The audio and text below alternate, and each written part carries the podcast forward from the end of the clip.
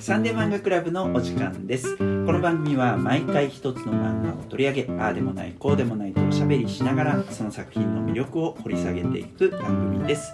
お送りするのは海外漫画の翻訳をしている原と漫画の編集をしている林と。デザイナーの多田です。はい、えー今回はですね、えーゲストの美咲さんのおすすめ作品ですね、なんていう作品でしたっけ？はい、税金で買った本です。はい、えっ、と原作が隋野さんで、えっ、と漫画作画をしているのが慶山圭さん、えーということですね。はい、えっ、とこの作品どんな作品なんでしょうか？まずはどこで連載してるかとか。はい、これ実はあの初出がヤンマガウェブというウェブあでの掲載、ねはい、なんです。で経緯を言いますと、ん2021年8月にヤンマガ本誌争奪杯本誌で連載できる一冊を選出するという、はい、サバイバルな企画ですね。えー。千葉哲也賞を受賞した新人漫画家たちによる新連載バトルが スタートとなっており5作品中アクセスが多いものが本誌移籍決定というもので、はい、流れがありました。天下一武道会みたいなことね。そうだね。はい。でそれであのトップを取って本誌で連載になるんですけれども、うん。実はそれの経緯があの原作の方の隋野先生がうん。途中で自分の作品をツイッターで出したところそれがとてもなんていうかいわゆるバズるというかうん。大変たくさんの人に読まれて、えっと1.6万 RT3.5 いいねという数になり、えっと結果発表のところでも実は税金で買った本初週はまさかの再開スタートでした。しかしうん中間発表記事でもお伝えしましたが原作者隋野先生のツイートが大拡散。うん。これが飛躍のきっかけにということへでー本誌の連載に至り今もウェブで掲載されているのと同時にうん本誌に紙としてのヤングマガジンにも載っているという、なるほどね。はい、状態になっています。ーバツ侮りがたしですね。図書館のテーマにした作品がね、ヤンマガにみたいな。はい、うんそうなんです。あの原作の方が図書館に勤務経験が終わりということで、えっと、はい、いろいろ図書館のネタになっていて、お話としては。えっと図書館に来たヤンキーの学生く ん。ヤンキーくんって が学生くんがあのいろんなきっかけで図書館でアルバイトを始めてそこからさまざまな図書館のお仕事に触れながらお友達との交友関係も少しずつ変化していくっていったようなお話になっていますがうんうん。そもそもあの私の周りのはい。図書館の人間はほうほう図書館漫画がみたいな感じでも来てますし読んでる人間も、うん。ああなるほどこの話今回この話かとか、この業務についてなのねみたいな感じであるあるそうなんです。もうあるあるになっちゃってるので。あ、やっぱあるあるなんですね。うん。そうですね。なのである意味なんていうか業界以外の人がうん。どう読んでるのかが全然分からず。なるほどな。はいでもさこれ一巻あ僕が買ったバージョンはもう三釣りだからね、すごい。そうなんだ。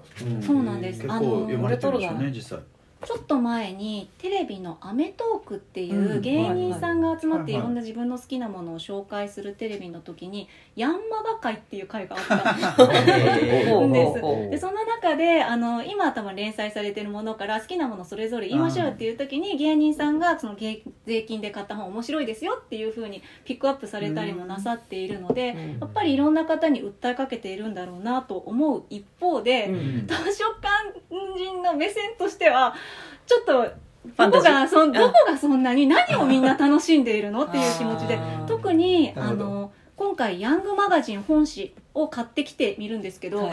やっぱりあのーなんていう喧嘩血しぶきなどが多かったり歴史だったりね。さまざまにその今を生きる人たちの中で図書館っていう題材をこの中に持ってきてくれたことがもうすごいありがたい。そう。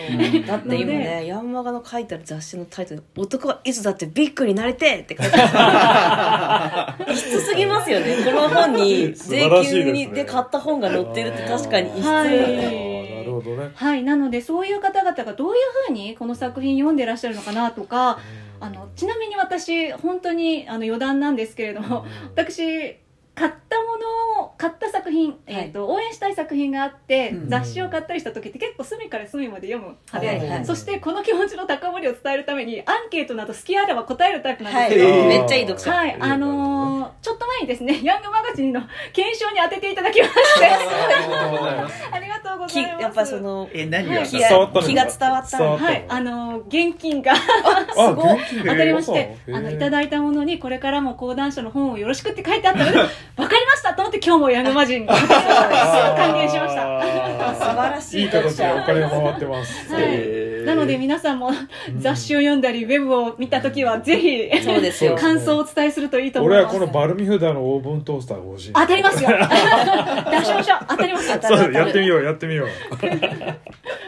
熱意を込めれば でもその時あの現金にしたのも私があんまりこうヒットしたいような商品がなかったので私は読書対象ではあまりないのかもって思いながらだったのでそういう読者さんがそれこそグラビアが載ってたりですとか、あの主人公の皆さんが基本的に男性で、うん。あの成人大人でっていうような感じとかの読者層を結構はっきり持ってらっしゃる中で、税金で買った本がどういうふうに見られているのかとか今後どういうふうに進むのかなとかっていうところにも興味があります。なるほどな。まあなんかイメージとして作品読んだイメージとしてどっちかというと女性が読みそうな気がするけどあ確かに。男性というよりはね。まうん。あそんなあの関係なく読めばいいと思うけどね。何も考えてなかったんで。あの今日えヤンマガだったの？っていうので結構びっくりして。なるほどなるほど。そうね。そうね。びっくりしましたねそうね。はい。でえっと今のところ2巻まで出てまして第1巻が2021年12月20日っていうことですね。えっと昨年末に出て2巻の方割と最近でしたよね出たの。3月4日、えー発売ということですね、なんか簡単にこんな作品ですみたいなあのあらすじとかあればそうですね。図書館に勤めてる人間の目から見ると本当に図書館の公共図書館ですね、うん。のところの現場について書かれている本であのそんなに現実と乖離してないと思います。うん。まあ、こういうことあるよねというのをあのうまくお話の中に落とし込んでらっしゃる。そこはやっぱりあの原作の方の随野先生があのご経験されたりとか周りにヒアリングされたのをとてもよくあの落とし込んでおられると思いますしあとさ絵の方の慶山先生は、えー、と本当はなんていうか千葉哲也賞で別に原作なしであの受賞されているんですけれども、うん。はい、あの表情がすごく豊かに描かれる方だなと思います、嫌だなっていう顔とかこの悪い顔だなっていう笑い方とかを、うん。絵がとっても綺麗なんですけれども、それをあのとても表情豊かに上手に描かれてると思います、そしてあの細かいところまであの図書館師匠たちで見ると、あの本棚結構大きくて高いからちょっと古い、これ多分歴史ある館だよねとか。ああ解像度が無駄に高いから。そうそうそう読み込みができるわけですね、はい、そうなんです。絵としての細かいところもうまくあの気を使って描いていらっしゃるし魅力的だなと思います。でそういう中であの図書館っていうお仕事紹介と同時に、うん主人公のヤンキー君の友人関係とかどう変わっていくかっていうところも一緒に描かれる物語だなと思っています。うん。これやっぱりこれヤンキー君を一応主人公にしたっていうのはヤンマガフックなんですかね？やっぱヤンマガって言ったらちょっとヤンキー成分入れとくかって。でも初めはさっき言ったようになんかどこの作品のうちのどれかがヤンマあガあそっかそっか。になりますだから、ん。どうなんですかね？一応じゃああれだね。そのコックピットになるために図書館のこと何も知らねえよって人をうん。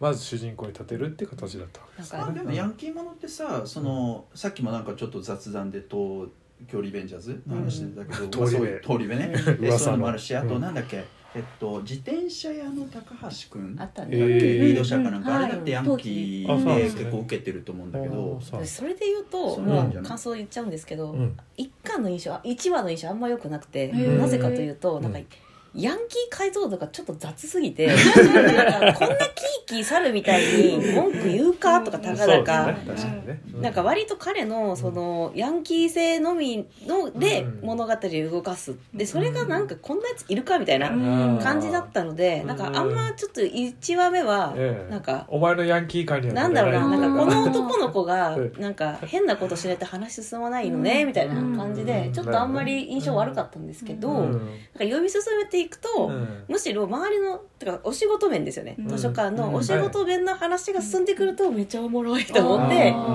読んで業界もだから正直も私読者として、うん。あんまりこう主人公のヤンキー話興味ないんですよ。なんか彼がなんか実は読書家とか、うん。なんか割とどうでもよくて、そうね。もっともっと図書館の話を図書館の細かい話してくれってうんまあそうかもしれないでもなんかさっきこれヤンマガって聞いて、ああそこはでもヤンキーにしないといけなかったのかなっていうのはちょっと思ったけどでもちょっとだからなんかその初めのこう彼がなんか変なことして話を進めてるのはどん。どんどん薄れてきたから、うん。3巻読みたいって思ってます。まあ確かにその出てくるキャラクターは、うん。まあ、図書館のことを全く知らずにこう無礼な行動をする、まあ、なんせ利用者のヤンキー君とう、ん。まあ、図書館のことをすごく愛してやまない、まあ、主主人公のもう一人の主人公ってかな眼鏡の女性とうん。それのなんていうかね用心棒である巨大な男性。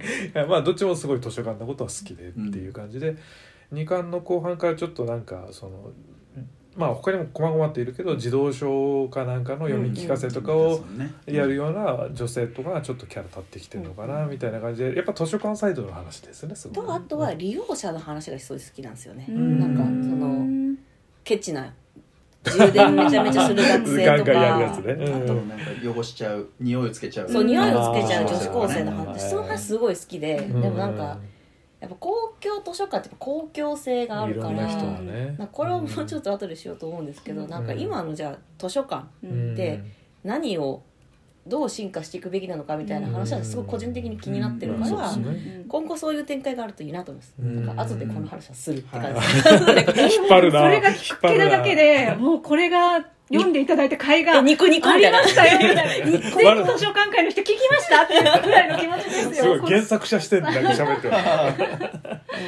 う んとりあえず林さんそんな感じ？そう。いやだから初めはちょっと嫌な感じって。であんたかなんかあんまノットも帯だったけど、うん今初期初期。割 と初期ってなって そうかよかったよかった続けること。多田さんどうですか？ああ僕ですか？あまあ楽しく読みました。うん。まあそのやっぱりそのいろんな業界ものっていうので絞るっていうのは、うんうんうん。やっぱりそのな漫画としてはこうなんていうんですか？その視点が絞れるしあこういう感じかなみたいな。でまあ僕はそのその読書家っていうタイプじゃなかったんですけど、うんまあ、あの親なんかはやっぱりもうコンビニ行く感覚で本屋や図書館に入るみたいな感じの人で まあ連れ回されてたんで、ええ。まああの割と近いっていうか、うんうん。でねいろんなやっぱその地域の人たちが集う場でいろんな使われ方もしますし。でそういう意味では、まあ、あの林さんの言ってたあそのヤンキー描写が甘いみたいな話をされましたけど、うん、まあ確かにそのヤンヤンキー部分で言えば、まあ、そこまでまあ魅力を感じなかったわけですけど、うん。まあ、北関東の人間から言わせると 意外とヤンキーは図書館好き。あマジで？なるほど。え嬉しい。意外とヤンキー図書館好き説絶説を僕はちょっととと唱えるんですけど、ーうん。まああのそれが図書館にとっていいいいいいことなのか迷惑なのかは分からない。いや来てもらうことはもう全然嬉しいこあとでよ。そうですすよね、はい。だから最初にそのヤンキー君がもう文句つけるみたいな「なんで図書カード使えねえんだよ」みたいな感じで言っても、まあ、その眼鏡の師匠さんと体のでかいあこの人も眼鏡だった。あの男性の師匠さんは、まあ、また来てくれるといいなみたいな感じで陰ながらストーカー活動を始めるわけですけど まあまあそういうことなんですけどあのね田舎って行く場所結構ないんですよ。居場所。居場所がない。でなおかつ今いろんなそういう遊ぶ場所とかもまあ本当になんですかね田舎の盛り場とかガンガン潰れてるから そういう意味では図書館ってまあそれなりに時間も潰せるしみたいな。イオンか図書館かあそうそうそうそうそう。でそれだからねまあ迷惑なんかこうソファーでなんか寝そべったりとか、学習室でうるさくしたりとか、うん。おそらくそういう迷惑行動もあるでしょう。うん。多分まあ師匠をやってる美咲さんなんかはまあそういう部分はいじまあすごいこう解消度が高く分かってややんちゃ利用者のやんちゃ利用者問題っていうのは。さまざまなものがよぎりますよ。読みたいと思うんですよ。そこを聞いてみたいっていう気持ちはすごくあるんですけどでもまあそういう中でもやっぱなんていうと何もしないでぼーっとしてるのって暇だからやっぱそのな DVD コーナーでいろいろ見てうんその興味、うんまあ、あと音楽とかうん CD 聴いて興味持ったりみたいな。でそんなに本読まない人でもいろんな画集とか写真集とかあってまあその実際俺の知り合いとかでもそのまあまあちょっとやんちゃなタイプのやつとかよく待ち合わせでその地元の大きい図書館とかで会ってたりしたんですけど。えー、もう夢のようなエピソードですねああいやいやまあ意外にそういうやつって多いんですよ。でそこで見てるうちに美術に興味持ってそいつ実際その後美術フォームめっちゃい。い話、何がきっかけになるかわからないっていうところは泣ける。だからう嘘じゃないよっていうヤンキーが意外にそういうところで影響を受けるみたいなものなるほどねうんでも結構やっぱ仲間で行きがちな印象あるけどなあヤンキーとかだと。それでだからそれこそ騒いじゃうみたいなとかうん。さほらヤンキーじゃなくてもうん自習しに行くとかねうん。テスト期間中とかそれはすげえありそれはあれですねだからそのその前のその綺麗な石造りがあれなんで、まあ、そのスケーターのたまり場だったりとかそれもありそう。あるそう。そうあるんだけど なんかその中でなんか興味持ったりとか、ううん。んっていうのはすごくあるんじゃないかなと思いますね。ううんんそうですね、うんあの基本的に公共図書館を舞台にしているので、うん。誰でも来ていいし無料で入れるし、ね。無料で借りて返せるっていうのが大きな原則なので、うん。あのいろんな人に来てほしいっていうのは大正解、なのでうん。もしその平らなところでスケートしてる子たちが、はい。なんかお手洗い借りに入ってきてくれたとしても、ええ。それは全然いい一歩なので、ええとにかく箱がある以上は入ってきてほしいと 全師匠は思ってると思う。そんなそんな太平洋みたいな寛大なところで。まあね、まあとりあえず本は破かないでほしいけどね。できたら、はい。いやね。そんなそんなそんなスラムのいややいやまあ、いるの？と思いますけどね？いるらしいですよ割と。でもさうんほら折るのはやりそうじゃない？あやんなよ俺って。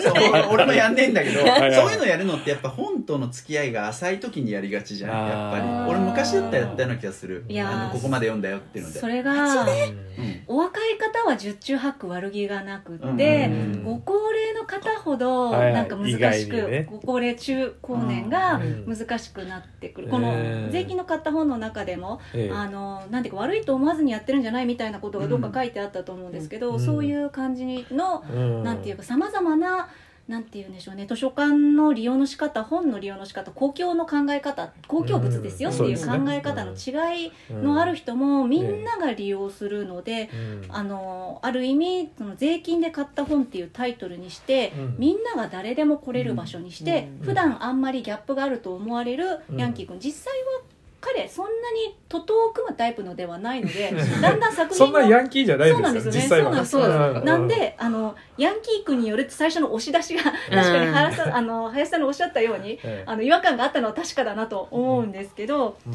あのそういう普段来ないと思われる層を中心に添えたってことはこの後どんな風にうん。あのいつも図書館に来る層ある意味そのリーチがと行き届いてる層じゃない層をうんどう巻き込んでってくれるかなと思ってます。あそれは私も全く同じです、うん。なんかいろんな利用者みたい。ああそうだね。だよね。うんそう。なんか特に私ドキュメンタリーとか好きでうん。映画なんかニューヨーク公共図書館っていうあはいはいはい3時間ぐらいあるめちゃめちゃ長いですね長いんですよね。あったあっドキュメンタリーとあかあとはパブリック図書館の奇跡みたいな、はい。あれはなんか、あありましたね。実話を元にしたはい。お話で、はい要ホームレスかなんかはそうそうそうそうそう、うん。大寒波が来る 死ぬみたいなやつね。そうそう。ででもそれってその大寒波が大寒波が来る前も,、もう日常だったんですよね、うん。朝ホームレスの方々が並んでて、うん。閉館までいるみたいな、うん。だからそこでこう歯磨いたりとうか、ん。なんだったら 着替えたりもしてるみたいな、うんでなんか日本だとあんまそういう光景ってないのかなってなんとなくうん。ある不思ない気がする。全然日常。あ日常なんですね。ですね。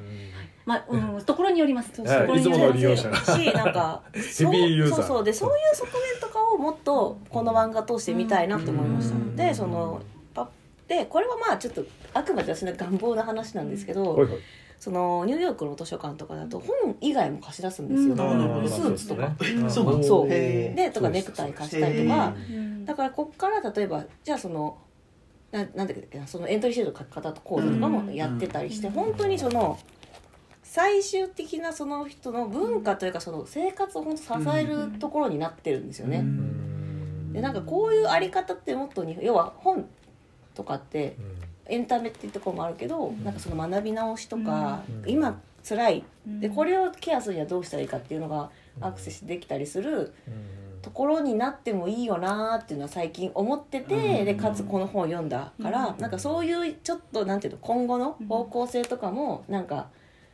提示したら私的にはとっても楽しいって。でも図書館業界的にはそういう発想ってあり得るの、なんかこはうそういうなんかこう今言ったようなさ衣服とかなんかこう、うん。本以外のところ支えるみたいな。ありますあります。あるんだ。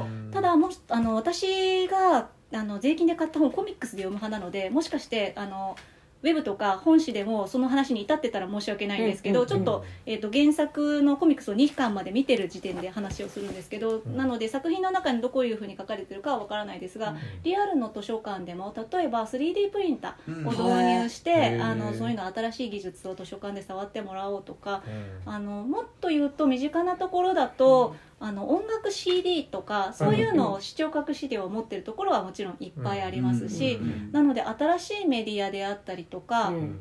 そういう記録とかおっしゃるようにそれ以外記録以外の情報をどう住民だったりに伝えるかっていうのをいろんな手段であの提供しようとはしています。ただスーツだったりとか、はい、あのあと w i f i を貸したりっていうふうあはされてたと思うんですけれどもそういう多種多様さはまだ日本の公共図書館ではうん。あのあまり見られないところ w か i な f i ともないんだり。W i f i w i f i 自体はあの館の中にあるところはありますけど w 館 i の f i 機器を貸し出すみたいなはいってい。う描写が、えー、とニューヨーク公共図書館に確かにあったと思うんですけど、はい。その IT からこう取り残されてるところそうそうですそうです、はい。あのパソコンか触れるコーナーみたいなのはうん。もちろん図書館の中にあるんですけど、うん。でもそういうのがあの段階的にあのいろいろやってるので必ずしも本だけではないっていうところですね。ね。そうか。なんかイメージとしてやっぱ日本ってそういうのをなかなかやれなそうな気がするけどね、うん。ちょっとハードル高そうな気がする。さなんかややったとしてもうん。なんかあんまお金も食えなそうし今いるスタッフでやれってなりそうで。そこの問題がありそうだね。なんか今だってうん申し訳ないけどうん。今そういうところに良さを割くっていうイメージが湧かないんですよね。うん今の日本において。ね。まあ確かに。でだからさっき言ったやってほしいなって気持ちはあるけど今やれって言ったら多分仕事が多分純粋にスタッフの倍になるとか,、うん。かそういう未来しか見えないから、そうね。なんかそういう豊かさをうんなんかくれよって思いますよね。だかそうですね。ら税金を買った本っていうか税金をもっと入れろみたいな。気がする。だって最も市民がアクセスしやすいところなんだから、うん。本だけじゃなくていいんだ、それがねそれこそその、ね、途中で出てくる、まあ、ヤンキー君だかなんだか分かんないけど、そのなんていうのちょっとしたその、まあ、こういう人がいるか分かんないバッテリーねいろんうなんその電子機器をバッテリー取ることでなんか元取ったみたいな気分になってるけど、全然それじゃ元取れてないよっていう、全然それ図書館の機能としては、ああなんていうか全然その有効活用できてないから、その持っているその財産をいろんな人に届けるような努力っていうか、うん。方法はもっと考えられてもいいのかなっていう気がしますよね。うん。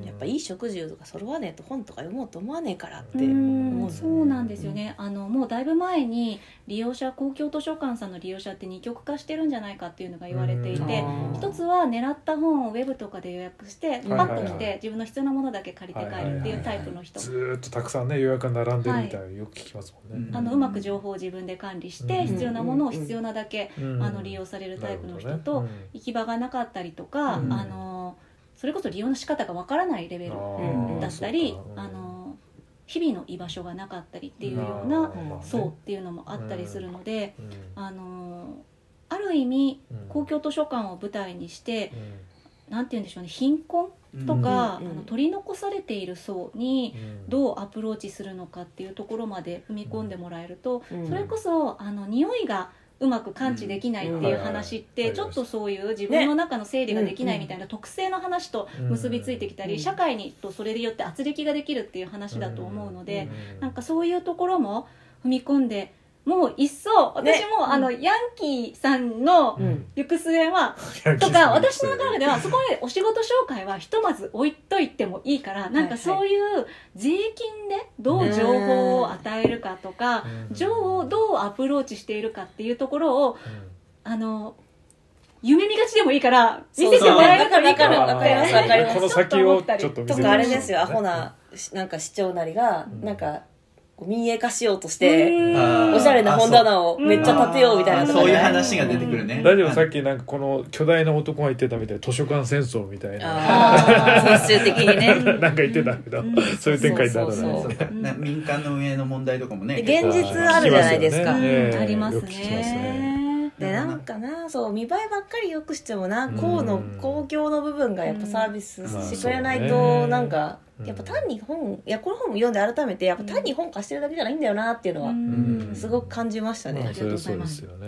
うんうん。まあこの本の一つのエピソードでさ、うん。えっと返却が遅れて、うん。えっとなんていうか買い直しをしてもらったみたいな、うんところが実はその本はもう図書館の中にすでにあって、うんあのバーコードを通ってなくて、えーみたいな。それを主人公が見つけるみたいな、うんでその話の中で主人公がその本をきっかけに利用者がどうなんかこれを利用したんだろうっていうか、そこの物語を想像するシーンがあったじゃない？うんなんかそこのところそういうようなやり方をもうちょっと別のシチュエーションでやっていくとね、うん。いろんななんか社会に想像力をはうん働かせるタイプうのん。お話が作れるのかもしれないですね。うん。そこが結構でも難しいところで実際の公共図書館はなんて言うんでしょうね。個人が何を借りてるかっていうことに対して踏み込まない。まあうん。プライバシーですよね。あのやっぱり思想とかに関係するので、うん。踏み込まない。けれども、うん。あのとはいえ実際の住民の方々がどういうふうなものを求めているかとか、うん。何が必要なのかっていうことに対しては見ていかなきゃいけないので、うん。そういうこと全体のその必要とするものの踏み込み加減みたいなのはあのバランスが必要で、えーそこは結構書きようが難しいところかなとも思います。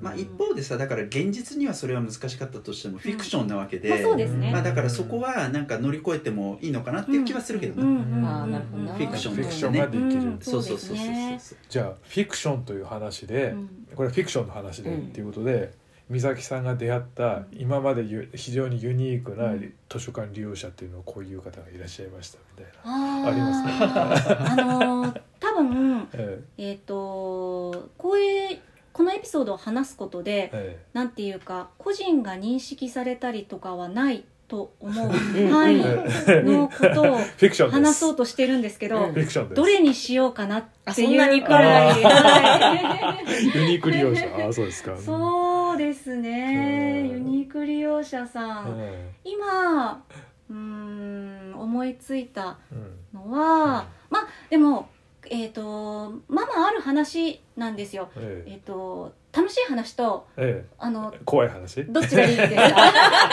楽しい話の方がいいんじゃない？楽しい話とかいいからあのじゃあ楽しい話にするとはいあの牧歌的な時代だった話をしあます、ね。牧歌的な時代だった時にええ。あのー12月の押し迫った時期もう年末休館するかなっていうぐらいの世間がこう割とベルとかがシャンシャンってなる時代うんにやってきてうん。あのこれ疲れたでしょ？あげるねって言ってチョコレート一つかみくれる利用者さんとかがいらして割とそういうなんかこうあのーいつもうん。こっちは大多数うでん。フラットに接してるけど向こうからしたらいつもなんていうか窓口に人たちっていう認識。うん。こうじゃなくてその、ま、図書館の人たちっていう一括りにされることへの親近感みたいなのをうん。あの表してくださる方が多くって、えなんかお家で別の方ですけど別の別の機会ですけど、えお家で採れたネギを持ってきました。って ネギを持ってきてくださったりとか。はいあのそういうなんていうか地元密着ならではのはいはい。はいあのハートフルな交流があるんですはい。ハートフル交流。はい。あなるほどね。そういうのも結構今じゃやりにくいのかもしれないしね、うんそうですね。場所によっては平気なのかな、なる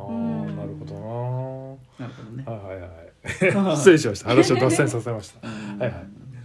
なるほどね。ただあのーなんていうか難しい感じはみんな受けていてあの、うん。うん。さっき言ったようにあらゆる人が来てよいし、うん。あのー年代の方も実際いらっしゃいますし、お腹の中に子供がいるんですがうん。お腹の中のこの分も図書館カード作っていいですかって言われたこともあるくらい本当にあのー発想が新しすぎるはい、そういうこともあるくらいのさまざまな年代の方がいらっしゃるので うん。難しいこともあってうん。税金で買った本の中でもうん。お電話で困るエピソードがあったと思うんですけど、ああいありましたね。ああいうのは本当にあおのー。全図書館員はあらゆる気を使っているところでそういうところにまあでもあのー体の大きな彼自体がそうですよね。対利用者に対して体を大きくしたっていうふうに言っているので、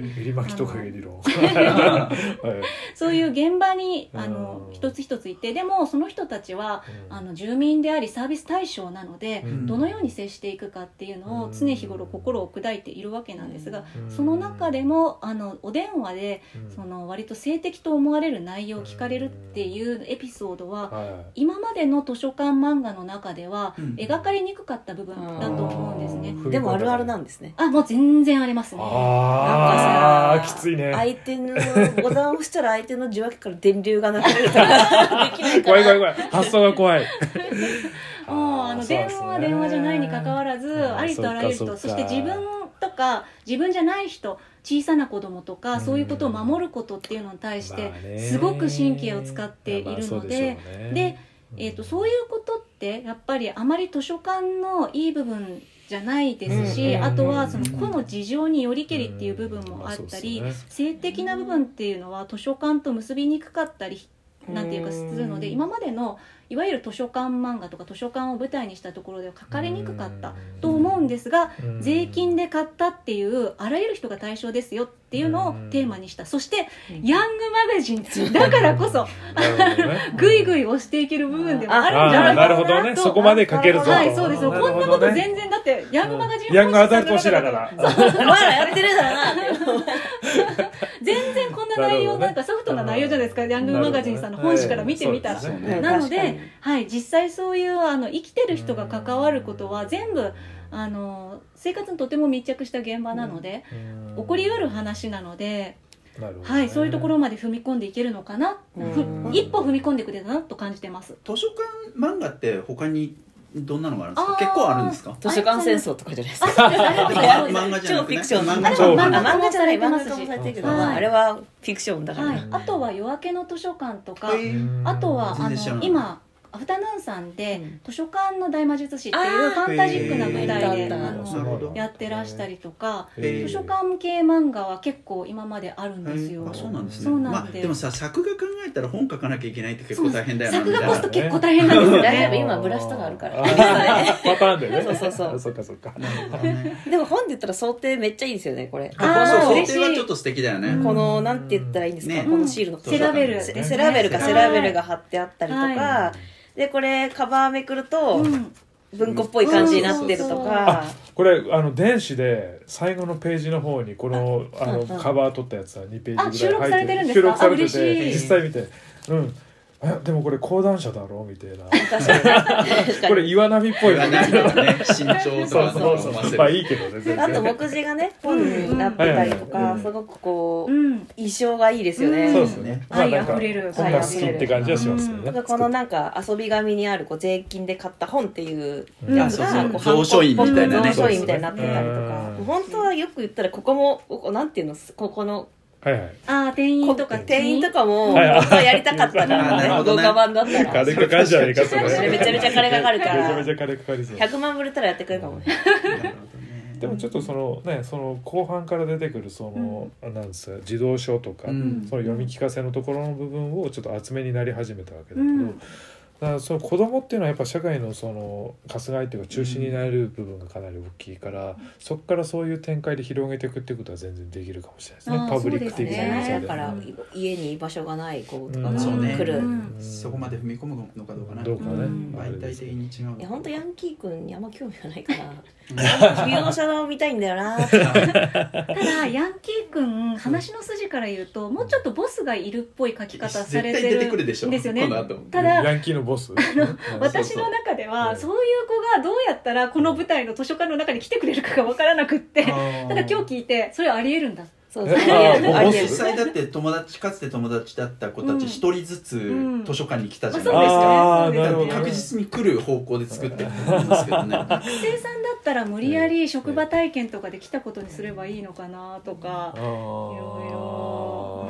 うん。なるほどね。とかあれだな。あとあれやってほしいんだ。だからあの利用者の言うふんわりタイトル当てみたいな。ああそうですね。あああなるほどね。イントロドンちょっと間違ってるたまになんかツイッターで出るんですよ。これが言われたやつで正解これでしたみたいな最近一冊の本に本になったよね。はいとってもヒットしたんですそうそう。はいあれでも見ると面白い。あそれって多分ああみたいな。なるほどね。レコーダー屋の鼻歌みたいなもんだ。そうそうそうこのこの曲知ってるふんふんみたいな。やめてくれよみたいな。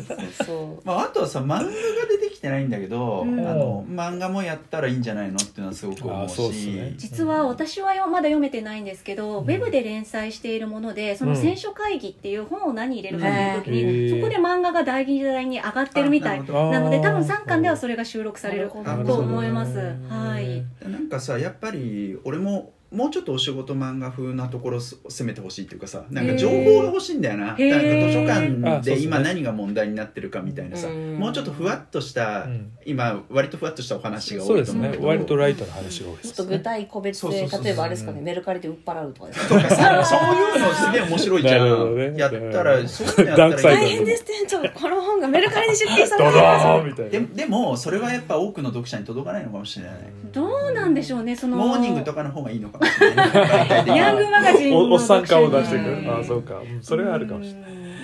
でもまあ確かに漫画という意味では僕もその地元のそのな町町の図書館公民館にくっついてるような図書館だったんですけど今は独立して立派な図書館だったんですけど、うん。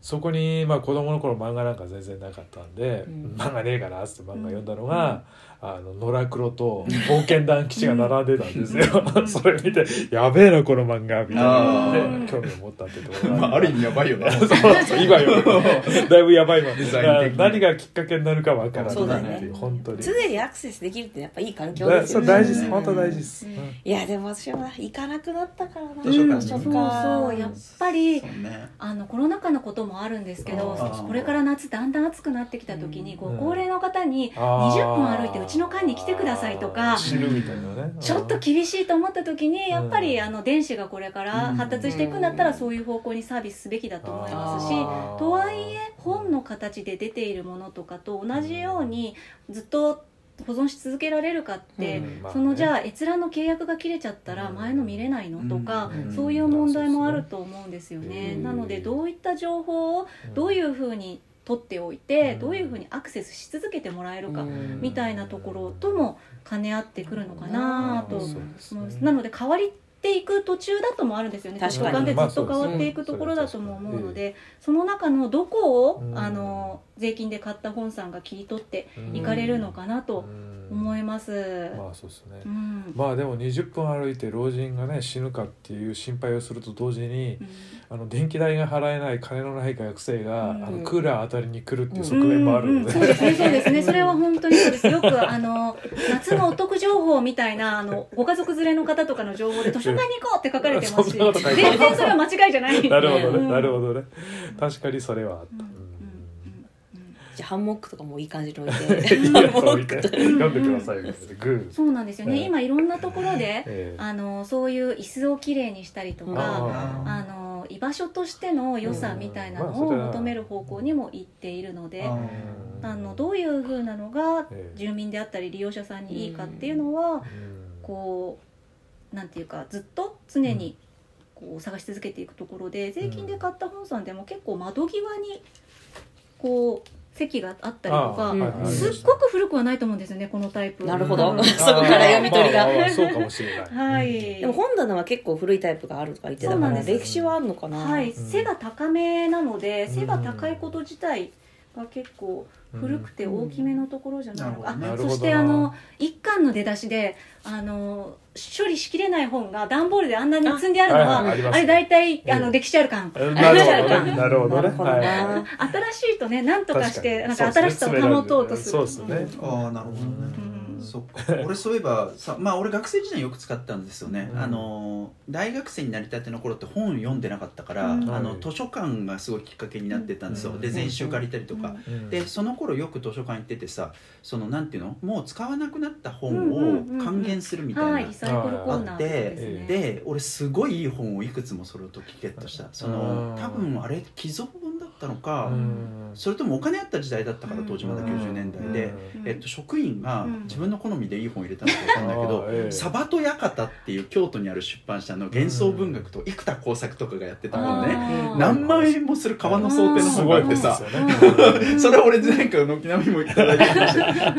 たごっそりみたいな、まあ。そんなことがありましたね。でも今回のその税金で買った本の中でも最後の最後2巻の最後にリサイクルコーナーが出てくるんですけど、ええ。私結構これが衝撃的で、ええ。あのこの中のキーになる本だと思うんですけど、うん。その中に出てくる本がうん。ヤンキーくんが好きな本でっていうコーナーで、えっ、と再会するその本と思わず再会しましたっていうシーンなんですけど、うん。それがリサイクルコーナーに置いてある本から彼取るんですよ。うんうん。ってことは除籍されてるじゃんって私は思ってこれうんずっと、うん。あの図書館にありました。図書館の本棚にありましたって言って、うん。図書館の本棚から取るんじゃなくて、はい。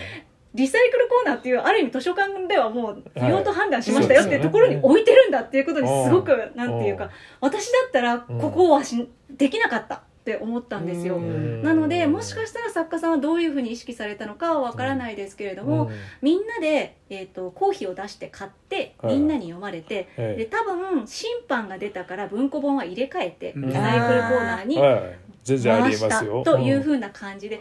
ただリサイクルコーナーに回したものもうん。そこで捨てたんじゃなくて、うん。さっき原さんがおっしゃったみたいにうん。出会うべき人と出会って、うん。そしてまた誰かの利用者のもとにもなんていうかうん流れ着いていくみたいなのを表すためにリサイクルコーナーにしたの、うん。と思って。ああなるほどね。読み取りすぎ読み取りすぎ。なるほどね。あそっか。そういういやいやそうも読めますなるほどね。うん。なのであの出版っていうところにおいては図書館って出版社さんのうん。加工で火山でみんながわーってどっかんどっかん本を出してる加工近くにはいないんですよ。